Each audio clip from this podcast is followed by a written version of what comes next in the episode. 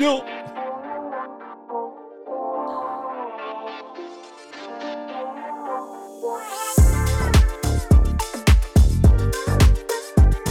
Smiling. What up, what up, what up? Welcome back to the podcast studio. It's your host, Holden and Noah. This is the Growing Upstairs podcast. If you guys haven't heard of us before, this is us. Noah, where can they find us out there if they want to find us? They can find us on our social media handle at Growing Upstairs on Instagram. Also, check us out on podcasts, pretty much wherever you listen to podcasts, Apple, Spotify, iHeartRadio. All the places. All of those, all the jazz, you know.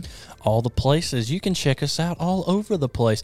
Maybe coming up here in the future, there might be a visual way to see us. We're going to see. We've got some work that we've thought about, but we haven't yet put action to, but we've been working on some other things. It's a busy time of year. We've said it the past 3 weeks that we've come on here, and I think we're finally about to hit the slowdown point. I know I am. I've been waiting till about 7:30 tonight for things to really just kind of go and slow down. Yep. I'm going to get through this Christmas program with the kids tonight. And I think things will finally slow down. You know, we had some football this weekend that we're not gonna harp too much on. I mean, I've only really got one thing to say about it. I hate Alabama. I hate Crimson. You know, I mean, anybody that's out there that's an Alabama fan, congrats out to you. You played a great game, but it was tough. It's just hard when that's the team that you it's like your kryptonite, man. You can't beat them, and then. Obviously, the committee comes out, and, you know, that is what it is. But nonetheless, this past week, man, it's been busy, but it's been good. I feel like things have been going good. Things are coming together in the upstairs. You know, we're kind of continuing that building process. By we, I mean Gramps and Mr. Randy and anybody that's helping out with that, because every time we come in here, it's like something new is done. It's like Santa's elves have been working overnight. It's crazy because same thing, like, you know, the back wall is now finished. It's finished and painted. The TV's up so you can have lyrics and all that good stuff on it. When we came in last week, the stage and everything was done and painted. So it's like bit by bit, pieces are kind of coming together and it's starting to shape into what it's going to be. As we move forward. But again, it's been a busy week, been a good week, been fun. Some down moments. Yeah, we're not going to harp on them too much. But how about you? How's your week been going? Maybe with exception to the past, I don't know, 2 hours. Yeah, kind of smiling through the pain right now. Yeah, you alluded to it a little bit. We won't touch on it much, but. You know, college football always seems to let me down in some type of way, and it let me down again this year. But you know. You know who's there to lift you up, Noah? Well, that's what I was kind of getting to. The Lord is always good. What's that line from God's Not Dead? God is good. All the time. And all the time. God is good. Come on. And we definitely have to look to Him during times like this when things like this in the world fails us. And, you know, I'm glad that I have a Savior who will never fail me. That's right. That's right. You know, it's a tough pill to swallow, but at the end of the day, you know, it's one of those things that – It's fading, and the Lord will reign forever. So yeah, isn't it fun that His committee was 3 nails in the truth, and that's just it. That was right. His committee. That's how you get in right there through Jesus, and game over. That's all you got to know. Yeah, amen to that. No rules changing, no nothing like that. No matter what anybody tells you, they ain't but one way, and it's through Him, and boom, it's over. Yeah, just that simple. Come on, let's do a little preaching right here. You better preach. That's right. All right, well, I got some fun questions for you as we kind of get things started here. I got another question sent in by Grace. Grace seems to send some pretty good questions in, and here is another one from her. Here we go. Oh, boy. If you could be cast in any Christmas movie, it's Christmas time, you know, here from now on, Christmas. Yeah. All the time. Everything. By the way, your tree looks good. Saw it today at the selection committee. I was like, check it out. Noah's got his lights on and everything this go around. It looks good. Had a little bit of help from Lori. Yeah, well, good. So, you got help then in the end, so we're good to go. I did. All right, so if you could be cast in any Christmas movie, what would it be, and what would your character be? What would the movie be, and then what character would you want to be in that movie? Hold up. So, like, movie that is already existing movie? Yeah. And then what character I would want to be out of that movie? Yeah. Okay. I've got an answer for you if you want me to do that and give you a minute to think. Go ahead. All right, so the movie I would want to be cast in is Santa Claus. Yeah. And I would want to be Scott Calvin. Scott Calvin. I was looking at all of the different ones. I was like, all right, you know, the Grinch, that's kind of tough. You could find some fun ones in the Grinch to also be one. And I think it would be fun to be in the Grinch. Like, it'd be fun to be that guy who's on the pogo stick or whatever, putting up ornaments, you know. Yeah. But ultimately, I came to the conclusion that how fun would it be to be Scott Calvin? There you go. You know, he kind of dealt with some tough stuff there. You know, his kids, he's not sure about Santa Claus, and then he reassures them he's a real thing, and then he sees the real thing and goes, wait a minute, maybe I didn't really believe in it, right? And now he falls off the roof, and Scott Calvin takes over as Santa Claus. I mean, it's Santa Claus. How could you not want that? And then even into the second one, I was like, man, this is still kind of neat. You know, it's a tough time because now he's got to find a wife in basically 364 days, but... Still, it was like, oh, this, you know. So I'm going with Scott Calvin off the Santa Claus. I don't remember some of the plot of that movie. I need to go back and watch that again. Oh, yeah, yeah. Dude, I'm so bad. Like, I know we were talking this week. I watched The Grinch for the first time in probably 2 or 3, 4 years maybe. Like, of course, I see it on TV, you know, every Christmas season. It's on. You flip through the channels, and it's on. You catch bits and pieces of it. But I haven't actually sat down and watched it to really focus on the story and what's going on in years. And I did that this week, and I was like, you know, this, you know, I understand the hype around this a little bit more. But I think if I had to be a character in a Christmas movie, man, I've got to go to my favorite, and that's Home Alone. I would think I would want to be Kevin McCallister. Yeah. Could you imagine setting up all the props and the gadgets to take out the bad guys, the wet bandits or the sticky bandits in round 2. Yeah. So, but yeah, I mean, being that kid and having the house all to yourself and taking down some full grown adults that are trying to rob your house and eating cheese pizza all by yourself, man. What does it say? You guys better stop me. I'm eating junk and watching rubbish. That is classic. Good. I've got a secondary one now. I would also want to be the uncle who sent his entire family of like 47 to Paris for Christmas. Oh, yeah. Because evidently that dude is working in a job field that we're not working in. Yeah. Is it the second one that when they go to Miami? Is that the one that the uncle pays for? They go to New York in the second one. No. The family goes to like Florida. Oh, that's right. That's right. Yeah, yeah. Is that the one that? That's right. It's that cheap uncle that's with them. You know, because Kevin says, "Oh, wouldn't want to ruin your holidays, Mr. Cheapskate." Yeah. Is that the one? It's him that he pays for it. So the first one's the one where they go to Paris. That's right. Gotcha. Because it takes her a while to get back, and he stays home. The second one, they go to Florida, and he's like, who would want to go there anyway? He ends up in New York. That's right, yeah. With a great one. So after watching The Grinch this week, did it kind of make more sense what we were talking about last week on this podcast? Yeah. Really did. With The Grinch and Cindy Lou? All kind of comes together like that. She never gave up on him. Man, she really didn't. It was awesome. So that's who I'm going with, Scott Calvin, off of Santa Claus, and a secondary answer is the uncle who's evidently loaded that sends the family of 46 to Paris. Because how fun would it be to be able to say, like, your entire family, don't worry about it. We're going overseas for Christmas. Yeah. And just to be able to give out like that and be like, hey, we can do this. No big deal. No problem. That would be fun. It'd be pretty sweet. And you're going with Kevin McCallister. Kevin! That's a pretty good one. All right, next one. Favorite Christmas desserts. Mm-hmm. There's many of them out there. Pecan pie, I think, is always up there. Pecan pie is definitely a top one. To me, I'm going to put pumpkin pie up there, but I'm not sure if it's really a Christmas. I mean, I know it's fall. Yeah.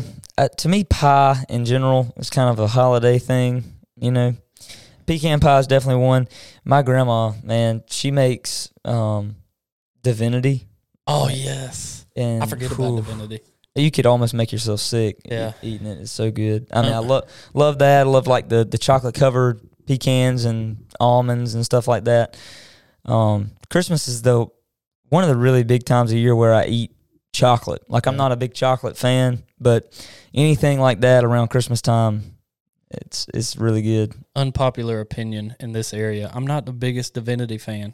Really? Like, my grandmother made it too, and I would eat like a piece or two in the wintertime, like around Christmas, but I would eat it and I'd be like, you know, give or take, you know. Yeah. I love it. Peanut brittle, that's another good one. Oh, yeah, that's a good one. I love they call it yogurt-covered pretzels, like with the white. I always thought it was just white chocolate, but I love those too. And you can technically get them all year round, but we have a sprinkle on them. There's a lady that works with my mom, and dude, she makes some of the best desserts, candies, cookies, all kinds of stuff. And I mean, she's like a pro when it comes to that kind of thing. Like a baker? Yes.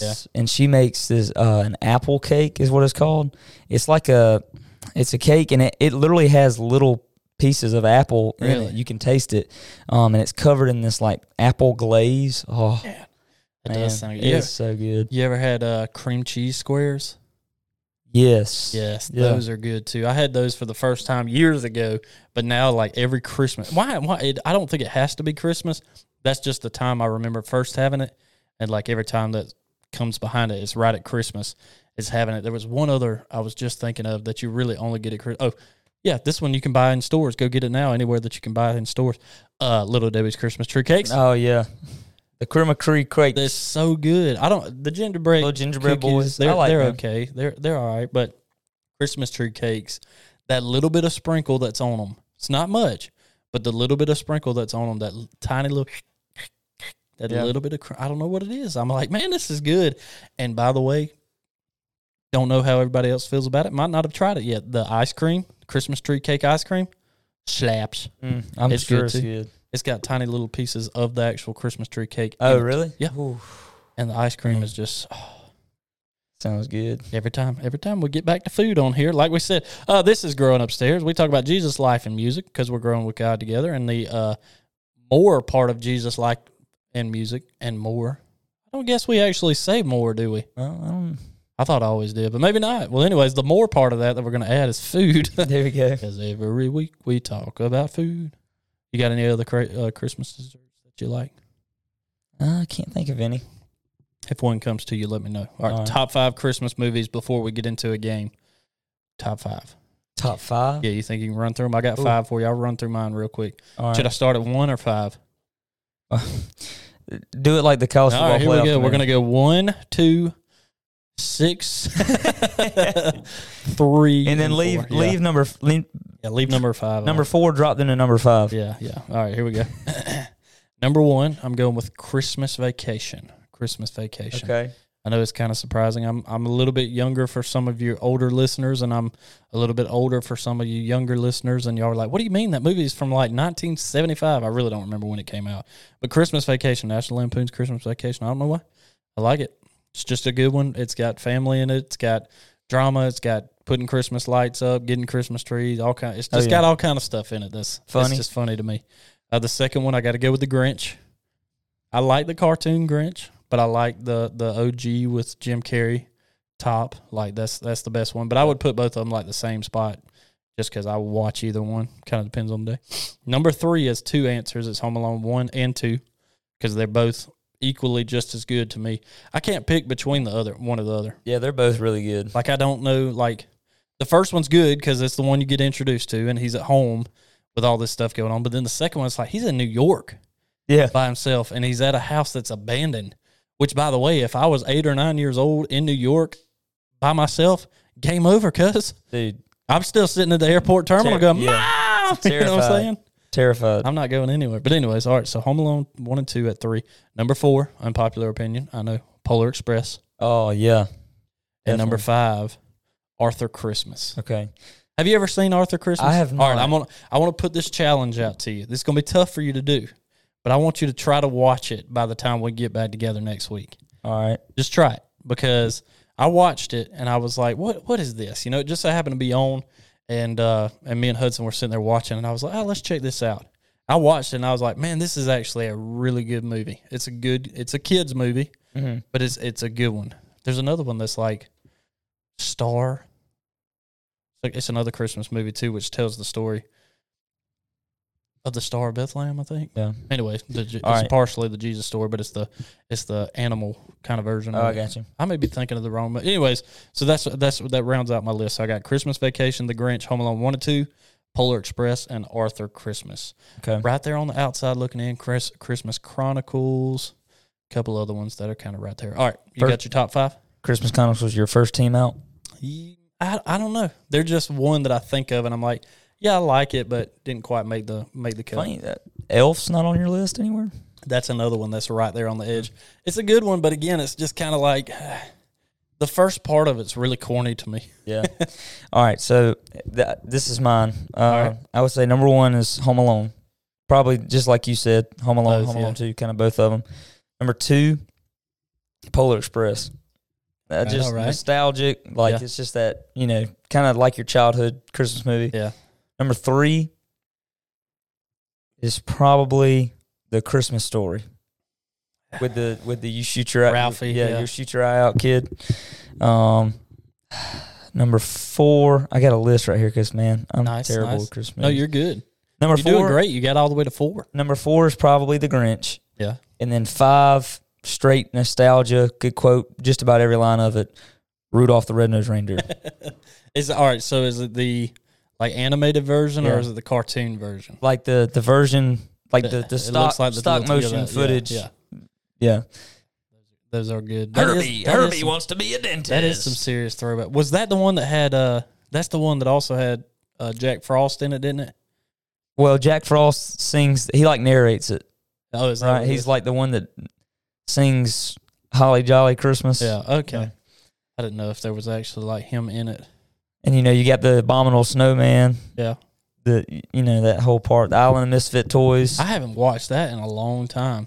Man, we were literally quoting it at work the other day, just bits and pieces of it. I know the other day I looked and it said The Grinch was on, but it said it was only on for 30 minutes or an hour. I was like, there's no way. And I turned it to it, and it was old style, true first generation The Grinch. And I was like, this is not what I was changing the channel to watch. All right, let's play a game, shall we, Noah? I'm ready. I'm going to play a game. This is the music I'm going to use for this. I'm going to keep it kind of low. So this is what we're going to play real quick. Monotone Christmas movie lines. So I'm going to do is I'm going to read a line from a Christmas movie in a monotone voice. So, for example, if we were talking about The Grinch, and if he said, duh, duh, duh, the Grinch, the way I would do this is I would go, duh, duh, duh. Goose. The Grinch. So duck, goose.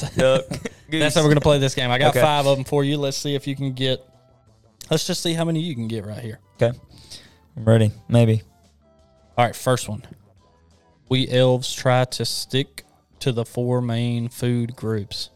Candy, candy canes, candy corn, and syrup. The elves try to stick to the four main. Art, what you got? Elf. Way to go. And syrup. This is the monotone Christmas line game. Let's see how many you can get. Art, on to the next one. No one should be alone on Christmas. Oh. That one pretty tough. You want me to play it one more time for you? Is that The Grinch? It is The Grinch. Okay. Ding, ding, ding. Dude, I need to get you a little ding, ding, ding. If I would not have watched that movie this week, I probably would not have got that. Yeah. But I feel like I remember. Is that Cindy Lou? Did she say that? Yeah. Okay. Yep. Way to go. All right, you got 2 out of 5. Here we go to the next one. You can mess with a lot of things, but you can't mess with kids on Christmas. You can mess with a lot of things, but you can't mess with kids on Christmas. Dude, just watching you read these is so funny. You know how hard it is not to crack a smile, though? Oh, laugh. You need me to play it one more time? I'll click the button right now. I think I'm going to take a wild stab at this one. And I'm going to guess The Santa Claus. You can mess with a lot of things on Christmas, but you can't mess with kids on Christmas. Actually, Christmas isn't in the middle of that. That's Home Alone 2 from New York. When they're going to rob, the kids' store, the toy store. Yeah. And he finds out about it. That's when he says, you can mess with a lot of things, but you can't mess with kids on Christmas. Who is it that says that? Kevin does. Oh, okay. Kevin McCallister. All right, so not bad. We still got 2 out of 3 so far. On to the next one. Here we go.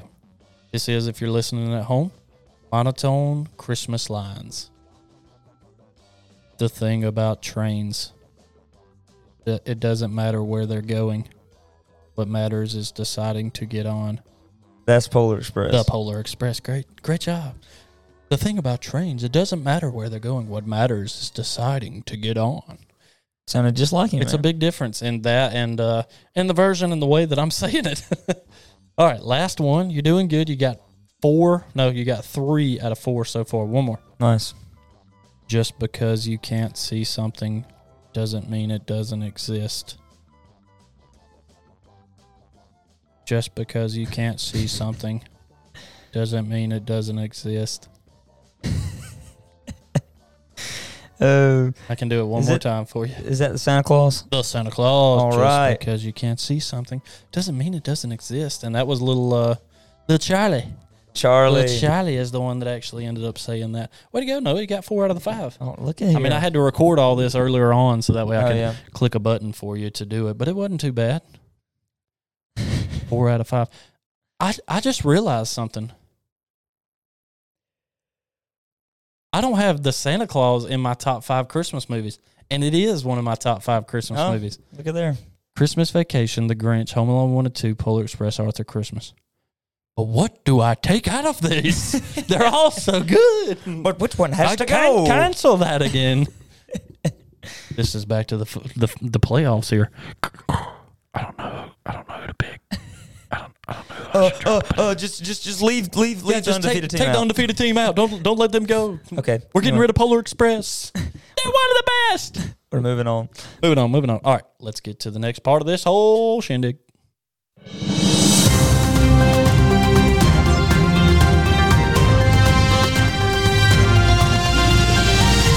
This segment brought to you by your Savior, Jesus Christ. This is Noah's Random Minute. Noah, talk to me about anything for just a random minute here. So, this is totally random, totally just popped in my head, totally had not gotten anything ready to do. So this just popped in my head, so we're going to roll with it.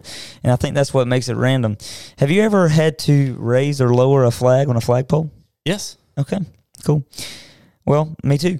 And that's actually one of the things that I that's kind of part of your job. Yeah, I help out doing that at the bank, and whenever it's something, a tragedy or that type of thing happens and the flag has to be raised or lowered, I go outside and I take care of it. And so I get all the emails, and sadly, former First Lady Jimmy Carter's wife passed away, and we raised and lowered the flag. It was like a for her and across the nation. And so I go out to the flagpole and get it lowered and all, and it comes to Wednesday, and it's time to raise it back up. And I go out there, man, and the flag had been, the wind, I guess, had been blowing, and it had wrapped the... the flag around the pole? Yeah, well, the flag and the cord that the flag is on was all wrapped up and tangled, and so the flag was, it was jacked up. So I was sitting there, trying to figure it out. I got it all the way up to the top again. And then next thing I knew, it was like the flag almost looked like it was going to fall off the flagpole. It was totally jacked up. So I had to lower the flags back down and fix the flags and raise them back up. And then I got them back up to the top, and I was like, wait, it still doesn't look right. So I lowered them back down again. I probably messed with the flag for about 5 or 6 minutes before I got it right. Jeez. So it's one of those things. It's like, come on now. Work for me. So now I know that if I ever see flags at half staff and I'm like, wonder what that's about, I'm just going to text you and be like, Noah, why are the flags at half? Yeah, there you go. Because you'll know about it. Because I guess all banks are generally the same way. Right. Banks and public offices. Right. Anywhere that has a flagpole like that. Yeah. Well, we just get the emails and I got you. Go out there. And I didn't realize this is like an email by committee situation going on here. That's right. That's good to know. Yep. You can sign up for them too. No, I'm not going to do that, but that's good to know. I just like texting you and be like, Noah, why is the flag halfway down? Yeah. Somebody's going to be like, I wonder why it's down. I'll be like, I know a guy. There you go. What's his name? I just told you. I know a guy. Yeah. It's former dad joke there. Thanks, Noah, for that random minute. Absolutely. You're welcome.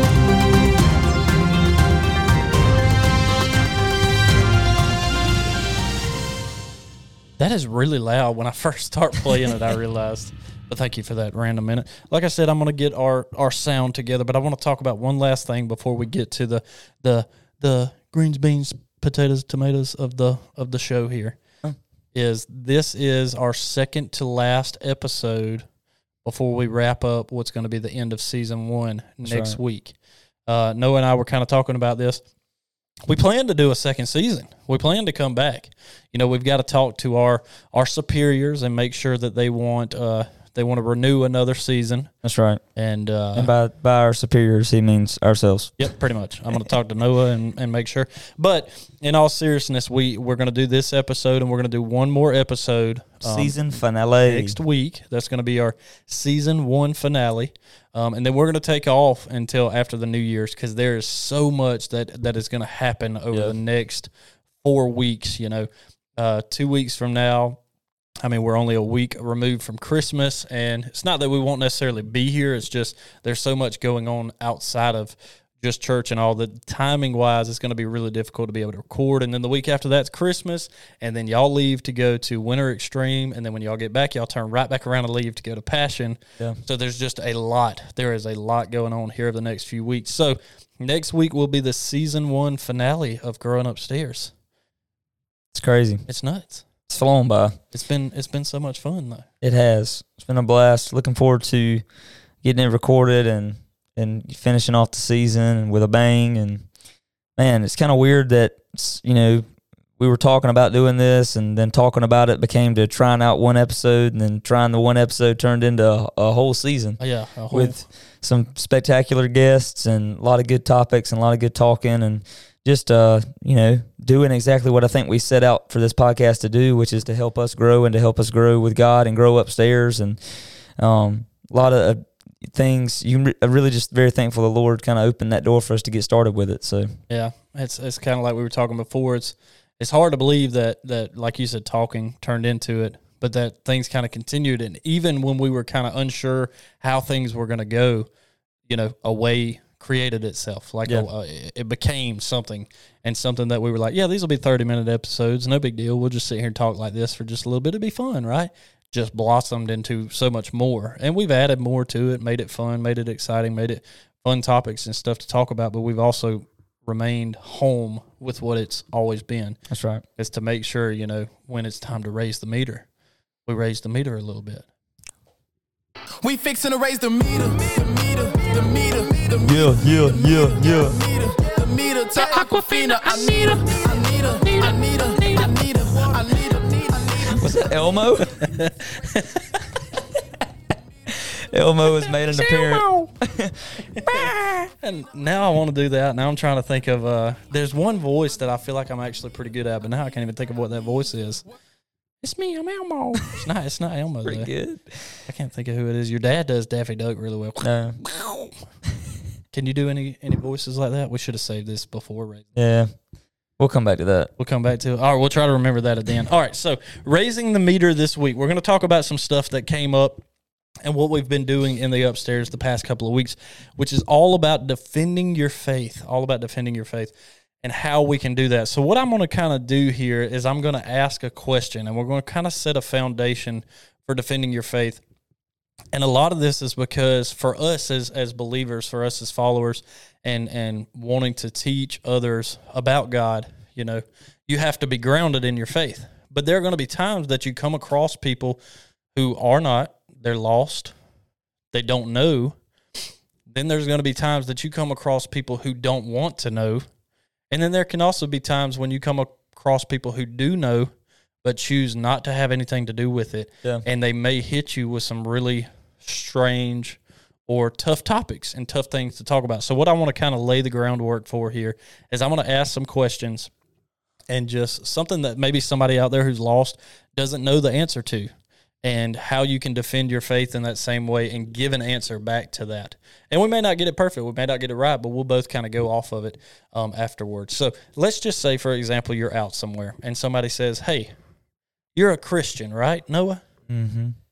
Well, how can you be a Christian, and how can you believe in a God who you can't see, who you can't hear, who you can't feel? How can you believe that? And all based off of a man who lived over 2,000 years ago on this earth. How can you believe in something like that? Right. I think one of the biggest things, you know, that it really comes back to is just faith. And that's tough.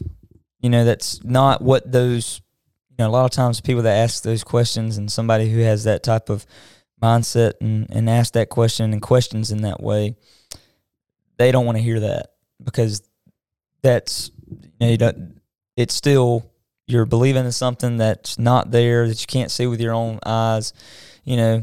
And a lot, like I said, I think a lot of it comes down to faith. And it's like me and you are, we're sitting here in this room talking, recording a podcast together, and we're sitting in chairs. And this chair, when we sat down in it, you know, we didn't think twice about the fact that we were about to sit down in this chair and that we were going to be able to sit in this chair and record this podcast. But this chair could, I mean, it could fall out from under me at any minute. I mean, I hope it doesn't. And, you know, like I was saying earlier, you know, and this is an off-the-cuff example, but, you know, a team like Florida State, who's gone undefeated, they get left out of the college football playoff. That kind of thing, that thing of this world, it's going to let you down. You know what I mean? And we have to understand that a chair like this could let us down, but there, we put our faith in the chair to sit down in here and record this podcast. I think it's very similar to that, I think is what I'm getting at when it comes to our relationship with the Lord. You know, we read it, you know, when you read the Word and you grow in community and you're walking in community and walking with the Lord together and you're strengthening your relationship with Him and you have faith in Him, you're going to put that trust in Him. And even when you can't see it, even when you don't understand it, you know, it still comes down to that, if that makes any sense. Yeah. I think another way is I have, you know, the question may be you can't see Him. You can't touch Him. You can't feel Him. But to me, I would say almost the opposite. It's like, I can hear Him. Now, is it a voice like Moses that comes over the loudspeaker? Most of the time, no. But there is a difference, too, in hearing. Small example for you. You go in and you're doing something you know you shouldn't be doing. Yeah. Is there something in the back of your mind that's telling you, hey, maybe don't do this? Yeah. And you know there's a reason why. You know, they talk about the devil and the angel on your shoulder that's talking to you. One's telling you to do this, one's to not. What do you think that angel, where do you think that's coming from? Yeah. You know, conscience. I know they say that, this could just be your conscience in your mind saying that. Yeah, but where did that come from? Right. If there wasn't that, you wouldn't care about doing something wrong. You wouldn't have that you know, human response to it. And here's the thing that's absolutely true, because and I've experienced this in my own life. The closer we grow to Him, I think it's kind of what I was getting at with a little bit with what I was saying. It's like the closer we grow to Him in relationship with Him through reading the Scriptures, through worship, through just the entire experience that is growing in our Christian walk, we hear that voice more and more. Yeah. And that's just, I mean, you know, it's hard to explain, and it is, you know, it's one of those things that it comes down to faith a lot of times in that way, but it is hard to explain, but it's so true. I mean, I know there's been times where I've, you know, grown and my time in the Word has been really strong, and I hear that voice you know, so much more often than the times when, if I'm being completely honest, I haven't had good time in the Word. Yeah. I haven't been I'm more focused on the things of the distractions of the world and what's going on in culture and sports and things like that. I'm more focused on those things than I am Him.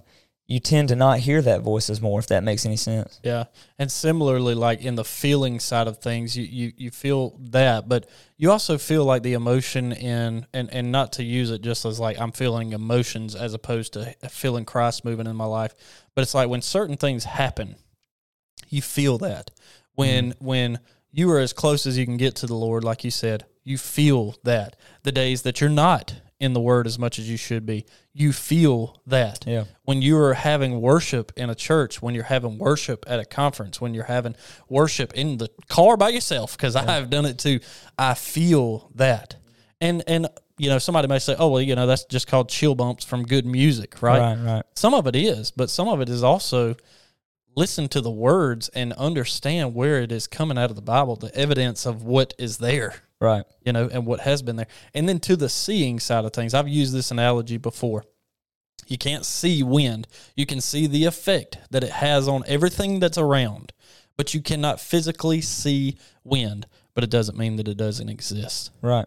And so many times, I'm going to use this as an example, seeing a person when they become saved, the change that it makes in their life is one of the key and telltale signs of there is God right there.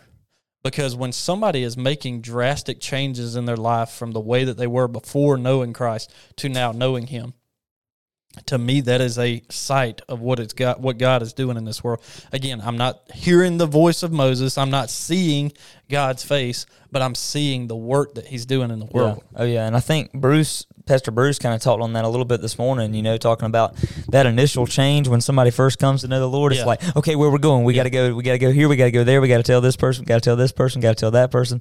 And it's, I mean, that's so true. And it, you know, a lot of times, like I was kind of saying, we go to a conference or we have a great experience or something with our time in the Word, and then the things of life come in and they distract us and they keep us from that. And that's so true though, you know, you see that evidence of how God is moving through His people. Yeah. And that's one of those questions that's, you know, so many people have that question. But at the end of the day, like I said, I think a lot of it comes back to the faith that we have as Christians and putting our trust in Him. Yeah.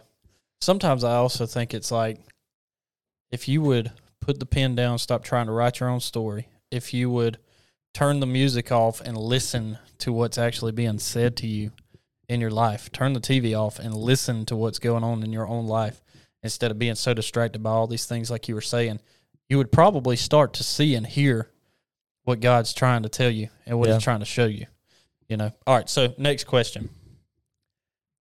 We're grown. We're raised in the South. We're in the Bible Belt, as they say. Well, the only reason that you're even part of Christian community, the only reason that's just because of your parents. Yeah. Your parents are the reason. They took you to church. They made you believe what you believe right now. Thank God for that. That would be my response. Yeah. I mean, you know. And so many times that's a point that gets brought up, you know, is, you know, you're raised in the church and you just are doing it because that's something that your grandparents did and your family did, and you just doing it to do it. But when you truly, you know, like it goes back to that, what we were just talking about, when you truly are saved and you experience the Lord and you are growing in your relationship with Him and you're living it for because it's your relationship with Him, because it's not, you know, it's not your parents, you know, our grandparents are in our parents' relationships with the Lord. They don't save us. We don't get grandfathered in. Yeah. You know, it's a true, I like that. It's a true relationship with the Lord and admitting that we're sinners, recognizing that we have fallen and will never gain salvation on our own doing. You know, it's all the Lord. That's what it takes, you know. And yeah, I mean, I think sometimes people do come to church and just kind of assume that they're grandfathered in or they're just part of it and that's what they do. It's the norm in the South to come to church and then go and eat some fried chicken after church on Sunday. You know what I mean? Like, it's kind of a stereotype.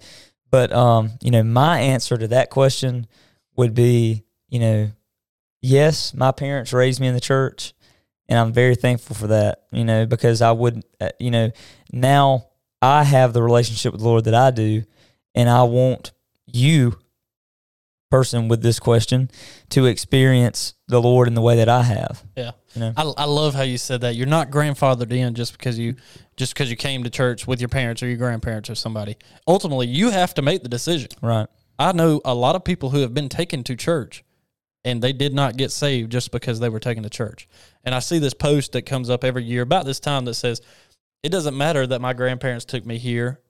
It doesn't matter that any of this happened in my life, that they brought me here. Not that it doesn't matter, but I made the choice solely for myself when I got there because I truly experienced God, because I truly listened and understood what in the world was going on. But I'm like you, thank God. Thank God that I was around this, because there are so many people on this earth, in this world, that will not get the opportunity to know who Jesus is because people don't take them.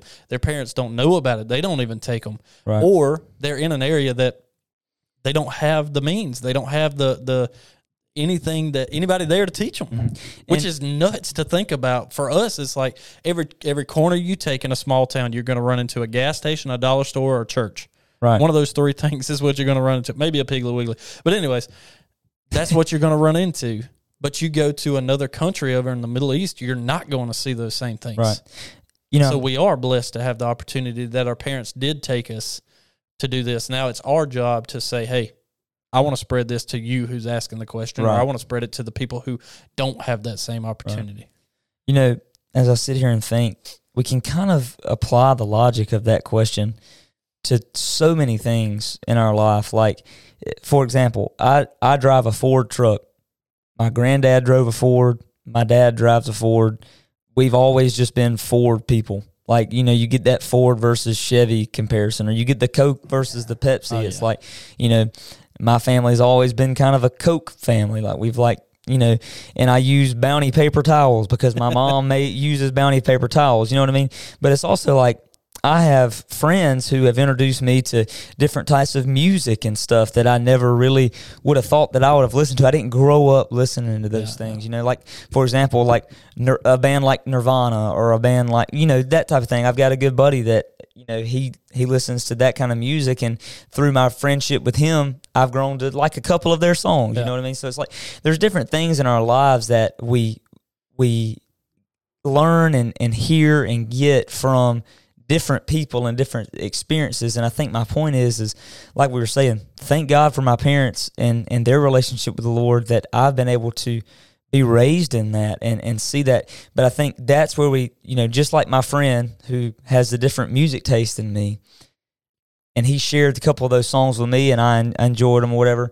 As Christians, we're called now to go and take the gospel and share, just like Pastor Bruce was talking about this morning. The Christmas story is just this beautiful love story of Christ coming down, and we're called to go and share that because, you know, like you were saying, there's other countries, other people, other places who have not been impacted by the gospel, and my goodness, what kind of life change it could bring to those, you know? Oh, yeah. So, and I think that question of your parents raised you in church, I think that's only a question that would be relevant in America, if that makes sense. We're so oversaturated with just different, you know, this denomination and that denomination and this church on this corner and that church on that corner. And we have so many people, you know, across our country who, unfortunately, sadly, it's sad that it is this way, but so many people have been hurt by the church and hurt by people within the church that have not represented Christ. Does that make sense? Oh, yeah. And I wish that I could say I see certain changes that are happening, but I know what you mean, because I've met people who have said it. I've met people who are close to me who said church is not for me, and it's because I went to church, I sat in a pew, I listened to what the preacher was saying, but everybody sitting around me, not to judge, but is not living that lifestyle. Yeah. I'm trying to come and listen to the gospel and hear the gospel and open my heart to what God is trying to pour into it, but everybody around me is almost like they want to push me out. Yeah. And that's not the way the church should be. And biblically, you're right. Biblically, that's not the way the church should be. Biblically, that's not what Christ is, who Christ is, what he represents. And sadly, that's been the case for so many people. And I just want to kind of use this as a part of the episode to kind of say, you know, if you're listening to this and you have experienced that and you are feeling that, you know, deep down in your heart and your soul, you know, I'm sorry for that. And, you know, it does not represent who Christ is and what he does and what he can do for you. He is the ultimate Savior and, you know, Prince of Peace and Lord, and sometimes it's not represented that way. You know, it's God did not send his son to this earth to sit in the nicest cathedral, to sit in the nicest church, wearing the nicest clothes, talking to the nicest people. Right. He went to the ends of the earth and places we don't want to go. Right. He sat with people that didn't smell great. He sat with people who had not lived good lives. He sat with people who in front of him were wrong in their lives. And yet he chose to sit there and teach them. And speak truth to them. Exactly. Yeah. Instead of how sometimes we feel like, oh, yeah, you know, you don't drive a good enough car. You know, you shouldn't be here. Mm-hmm. Or why are you wearing a T-shirt to church? Right. Why do you have a hat on in here? We worry so much about that instead of preach the word to this person. Yeah. Stop worrying about what they look like. Stop worrying about where they work. Stop worrying about what they do in their life. If they're here to listen to what God is trying to tell them, let them be. Yeah. And let God work in their life. And I think that's... Not you. Yeah. I think that's a good point. And I think that, you know, some people... I'm sitting here thinking about, you know, this conversation and how it applies to defending our faith. And I think it definitely applies to this whole conversation because so many people have that question that we're talking about, this whole topic of, you know, your parents, you just believe because of your parents and this type of thing. And so many people have that question because of that, you know, experiences that they have with the church and maybe they've even grown up in the church and have felt that way. But that's so true. You know, Christianity is for everybody. Like, I mean, Christ died for everyone, for all people, every nation, every tribe, every tongue, every people group. And, you know, it's pretty clear in Scripture that that's the case. And I think a lot of times Christianity gets a bad rap because of some of the things that have been done in the past and said, and the way Christians have acted and done. And this is, you know, not us saying we're perfect in any way. No. But I'm just saying a lot of people have that question because of that, if that makes any sense. And Brother Bruce was slapping it around this morning talking about, you know, you're real easy to talk about your football team, easy to talk about these rankings that are coming out, but you ain't worried about ranking where God is in your life and how you should be spreading this and talking to others just as much and having the knowledge about Jesus and sharing that with others as much as you do about football. That's right. And I'm saying this to myself too, because I'm like, I want to learn and know more. So when somebody asks these questions, I have answers. Yeah. Which is part of the reason that I wanted to kind of get into this and talk about different parts of it. All right. So one of the other pieces that we talked about was miracles. And I want to touch on this with a question like this. Last year in the NFL, DeMar Hamlin. Oh yeah. Dies on the football field. Yep. Thank goodness for those doctors. Without those doctors, he doesn't live. Right. Why in the world would you say Jesus did that? He didn't come down here and heal that man and make him live. Well, you know, we talked a little bit about this Wednesday with our youth as we went through this topic and this conversation, and they handled it really, really well. Very proud of them and their answers and stuff, and how they seem to be just grasping all of this. But it's so true. I mean, you know, thank goodness for those doctors is 100% right. But those doctors, you know, I believe that it's through the Lord that those doctors had the ability and the knowledge and the capabilities, and He worked through them to help handle that situation, you know. And should the doctors and people who handled all of that get high praise? Absolutely. But even you see DeMar Hamlin come out and give praise to the Lord for allowing him to continue to have life, allowing the doctors to get there and take care of him that quickly, and that whole situation. He, you know, he gives credit to the Lord, and it's just one of those things. It's a miracle. I mean, there's really no other way to describe it besides it's a miracle. If that makes any sense. I'll tell you this. If God doesn't want you on this earth anymore, you won't be. Oh, yeah. It's like Hunter said. Whether those doctors are surrounding you or not, if your time is up, you won't be on this earth anymore. It's like I think Hunter said it the other night when we were all talking in youth. He was saying, you know, I could take one more breath and the Lord could, you know, finger snap, and we could be, you know, just obliterated. Not to make an Avengers Thanos reference there. Snap. Yeah, just literally. Thanos style. Yeah. But yeah, you know, it's like you just said, every breath is a blessing. Yeah. And there's a song that Passion wrote, you know, every step of this life is a mystery, but we're walking with the author. Yeah. You know, and he obviously was in the middle and writing that story of that situation with all of that last year. That's crazy. Yeah, I think back to one of the old hymns that we sing every so often, talking about how God is doctor, preacher, lawyer, teacher, oh, yeah, all of those things. Lied on, cheated, talked about, mistreated, talking about the church like we were.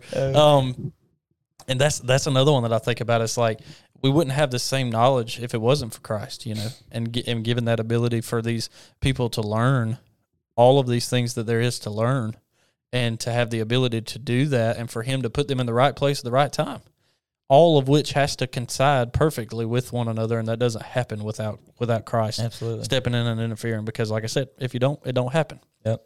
So the last one that we'll kind of talk about here, because I like how this one ended, and it was an important one as well. You know, you say you believe in God, and you think that He's this almighty presence and power, then why in the world do good things happen to bad people and bad things happen to good people? Yeah. Why would He do that to somebody? You know, why would good people have to deal with bad situations? Right. And we had a really, really, really good conversation the other night with our youth about this, and I'm glad you bring this question back up, because it's a really big one, I think, and I think it's a place a little bit where we have it kind of twisted in America and American culture.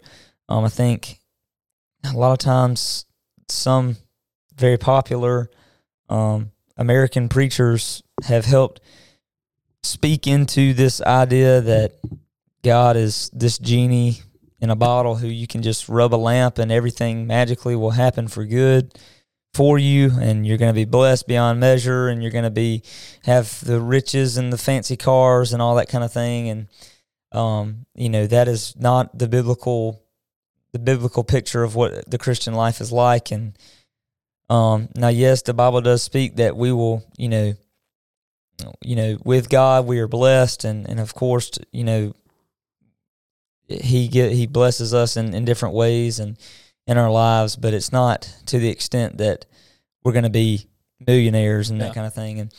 And I think I had a buddy, and I mentioned this Wednesday night when we were talking, but I think it's worth sharing again. You know, I have a buddy that kind of put it this way one time, and I think it's very accurate. You know, I think a lot of times we forget that we see God as just our friend. You know, God's my friend. He's my homie. God is like there's what's up, dude? Yeah, like those T-shirts that say like God is dope. Have you seen those? Oh, I hadn't. Like, you know, like yes, God's pretty awesome, but it's like, you know, God is more than just friend. He is Savior, and He is Lord, and He is also Judge. You know, and God is perfect in all ways.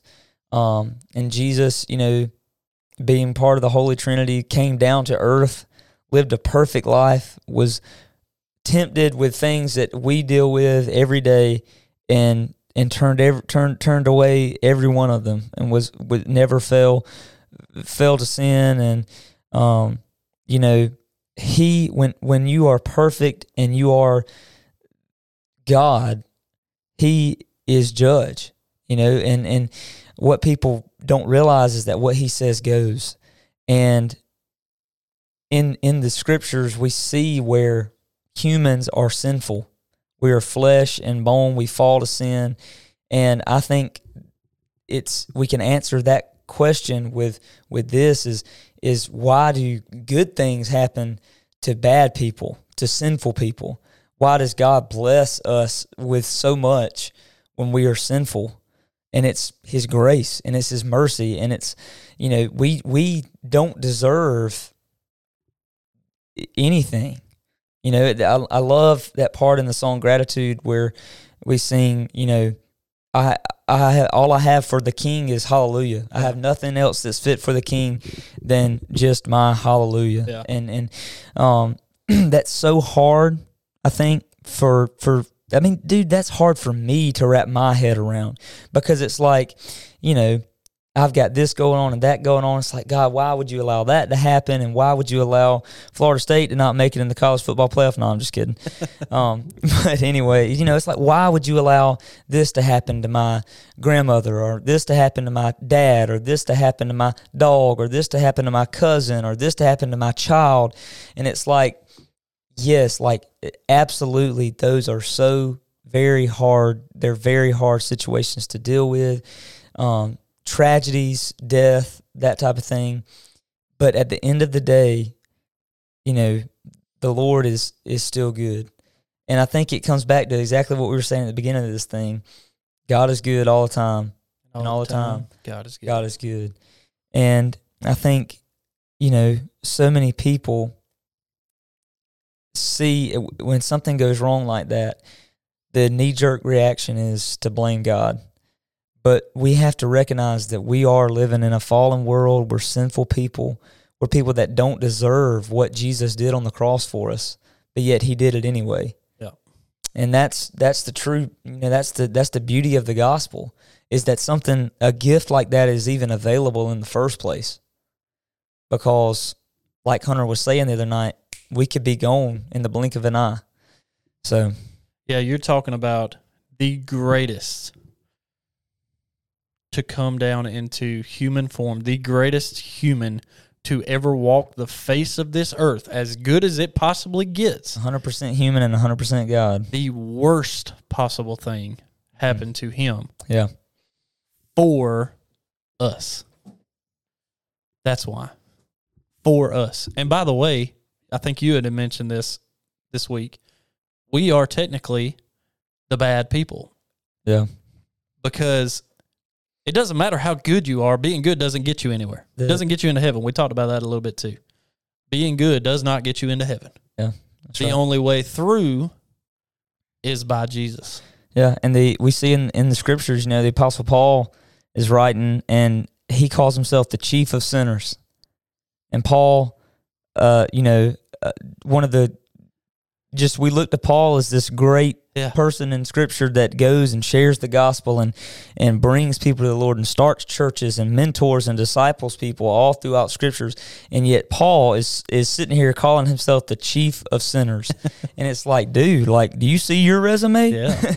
So, you know, it's just, man, as simple as it sounds, I think a lot of it comes down to a mindset shift, and that mindset shift, it comes with accepting Christ, you know, and that's, you know, for people who are not Christians, who question, have all, you know, all types of questions, and the people we get in conversations with where we defend our faith, it's so hard for them because they don't have that mindset shift, if that makes any sense. Yeah. And as Christians, you know, we can't bash them over the head with Scripture and tell them they're, you know, just stupid and that kind of thing. You know, it takes getting to know them and meeting them where they're at, and really having tough conversations with them. And I think a lot of times, you know, when it comes to sharing our faith, it takes a couple conversations. Yeah, you know. One of the things that one of the youth said that I had just a little bit back to was, you know, God will never put you through anything that you can't handle. And I've heard the rebuttal to that before, and it goes like this. It's, no, God will sometimes put you through something that you can't handle. Right. And it's because He doesn't want you to handle it. Mm-hmm. Sometimes, not that God wants us there, but it's like He will break your heart and put you in the most broken situation for you to finally look at Him and see Him right there in front of you, been there all along, just wanting that relationship with you to bring you out of that. And that's such a hard thing to think about, because sometimes when we're in the worst situation, when we're down as bad as we could possibly ever be, it's like, oh my goodness, you know, what am I going to do? What do I do? Who do I go to? What do I do? You don't know what to do. Yeah. And then you finally realize it's like, but God is sitting right there, the best to ever walk on the face of this earth. And was treated as poorly as he possibly could at the end of his life before ascending, obviously. Yeah. And yet we, who we think we are the good ones, you know, like you said with Apostle Paul saying that he's the high priest of sinners, basically, it's like, man, like you said, man, you got such a good resume. How bad does that make me? You know, but sometimes even the really good people that go through cancer is an awful one to think of, but even people who are saved follow God heavily, and they come down with these same terrible things that are happening in their life. That's still, God has a story in that. Yeah.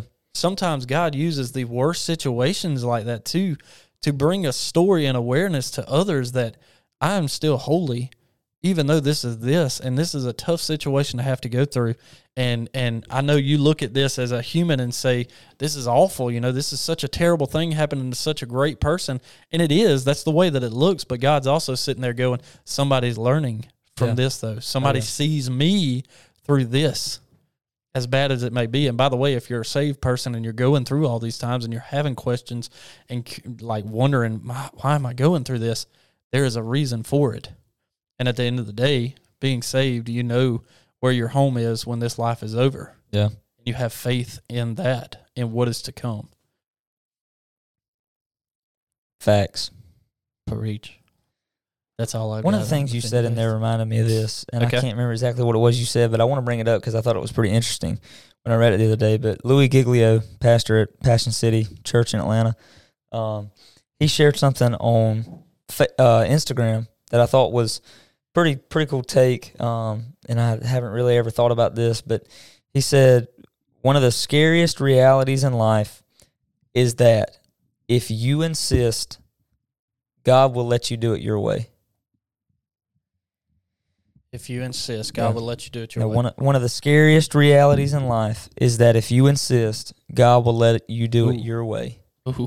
And it's like, you know, we talk so much about... You might have to learn the hard way. You know, and it's like, I think that's so true because, you know, here on earth, like, we hear that voice in our head sometimes, like we talked about. We hear him speaking to us like, I know this is wrong, or I know I'm giving too much attention to X in my life, and I'm putting that above him, and I know I need to be doing time in the Word, and I need to be spending more time worshiping and that kind of thing, and growing closer to him. And it's like, if you insist on allowing those things to distract you, if you insist on allowing, you know, your decisions and what you want for your life, and you want to do it your way, God will allow you to do that. You know, like there's free will for us to decide, you know, but it's like, man, when we are walking in relationship with him and we allow his will to become our will, it's like a violin playing in perfect harmony, man. Yeah, it's like, you know, and it's not always going to be perfect. It's not always going to be sunshine and raisins. Sunshine and daisies and rainbows and that kind of thing. Life will be hard. I mean, there's no guarantee that whenever you put your faith in Christ that things will be easy. Yeah. Because a lot of times that's when the enemy shows up. But, man, through it all, it's the closer you get to God, the enemy is going to do everything he can to get just as close. And sometimes we get in these forks in the road, and it's like, all right, to the right, heaven, right there. Here we go. We're headed to Jesus, right? To the left, as far away from it as you can go. And the thing about it is, God will put slack on that line, and he'll let you run and run and run the other direction. Right. Until you finally realize, whoa. But like you said, sometimes we get in that fork in the road and we look and we can see off in the distance this bright and shining light, and we think it's just a straight path. Right. Smooth sailing, flat road, no bumps, no nothing, straight to it. Yeah. And that ain't the case. Yeah. There, whichever road you choose is going to be bumpy. But I promise you the ending of this road to the right, where you're headed to Jesus, is so much better in the end. Yeah, absolutely. I don't have to be there to know it. I've read the evidence. Absolutely. And I got plenty more reading to do. That's true. What about you? Oh, yeah. Are you unashamed? I feel like we're coming off of Feeling Them's podcast now. Man. Got anything else on defending your faith? Nothing on the top of my head. I think that's, I mean, kind of covers things. But yeah. I go back to, I've literally saved this episode from BSO where JP was talking about that, the tightrope guy. Oh, yeah. We talked about it weeks ago when Grace was on and how he was like, oh, yeah, I can do it. And they all saw him. And they're like, yeah, you can do it. And he's like, who wants to get in the wheelbarrow? And they're all like, Not me. Yeah. I don't want to. And he's like, you say you've seen me do it. You've literally watched me. You know I can do it. And you still don't have the faith to do it. So the faith that it would take. We fixing to raise the meter to Aquafina. I need it. Yeah. So as we come out of the raise the meter right here, get your live reaction just real quick. Okay. So it is officially set now that Florida State is playing Georgia in the Orange Bowl. Officially set. So the host of the Growing Upstairs podcast will probably not be in communication with each other during that week. This is actually the reason we're taking off for the rest of the season. Because we're not going to be able to speak with each other for the whole week. No. No, that's but good. That'd be a good game. I told you earlier. Get your live take. I like that. I told you earlier in the season, I hope we get the chance to play. Now, I hoped it was for a lot more in the playoffs. Well, we're playing. Yeah, well, I'll take that. That'll be fun. That'll be fun either way. So my voice that I was thinking of, I think it's Mickey Mouse. Oh, boy. That's the hot dog. That's about the only one that I've got down with. What's the other one that he says? Zoinks. Like Scoob. Yeah, you do that pretty good. That's a good one. This is totally crazy. That's a good one. All right. So last thing here before we wrap this thing up. If you're listening out there, if you want to know more, if you want to talk to us, if you want to do anything, first of all, you can reach out on social, which I'll get Noah to tell you about here in just a minute again. But we have the email too, growingupstairs@gmail.com. If you guys want to write in about anything, feel free to do that. Also, if you guys are listening and if you guys want to give us a review, we'd appreciate that too. Again, that just helps to get the word out there more. Leaving a review, sharing it with your friends, tell your friends, your family, and everything about that, because a lot of times that's a good way for it to kind of get out there. But where can they follow us social media-wise to be able to follow us? Yeah, don't forget you can follow us on Instagram at Growing Upstairs, like Holden was saying. Definitely feel free to reach out to us, DM, whatever, however you want to reach out to us, a comment on a post, anything. We want to kind of try to foster this as a community where we all grow upstairs, and not just for our youth, not just for us, but for all of us as Christians, who wherever you're listening to this. So we can't do this on our own. We can't walk this walk by ourselves. We need to be in community and grow together. So just reach out to us with anything. If you're enjoying the podcast, if you think there's something we could try to do, if there's something you're dealing with. So if you have criticism in this episode, Defending Your Faith, if you have a question for us that's like, I hear that y'all believe this, but how do you believe this? Send it to us, and maybe we can help you find an answer to that if you're curious. So, all right, couple of dad jokes for you here as we get into the Christian dad joke Christmas time edition. Christmas. What is the best Christmas present? What is the best Christmas present? A broken drum. You just can't beat it. All right. What are the best Christmas sweaters made from? Feliz Navidad. All right. Well, Noah, I've had a lot of fun with you here today. It's been a blast. I'm looking forward to next week's season finale next week. Make sure you guys come back and check out the show. It is Growing Up Upstairs with your host, Holden and Noah. Check in with you guys next week. Keep growing upstairs.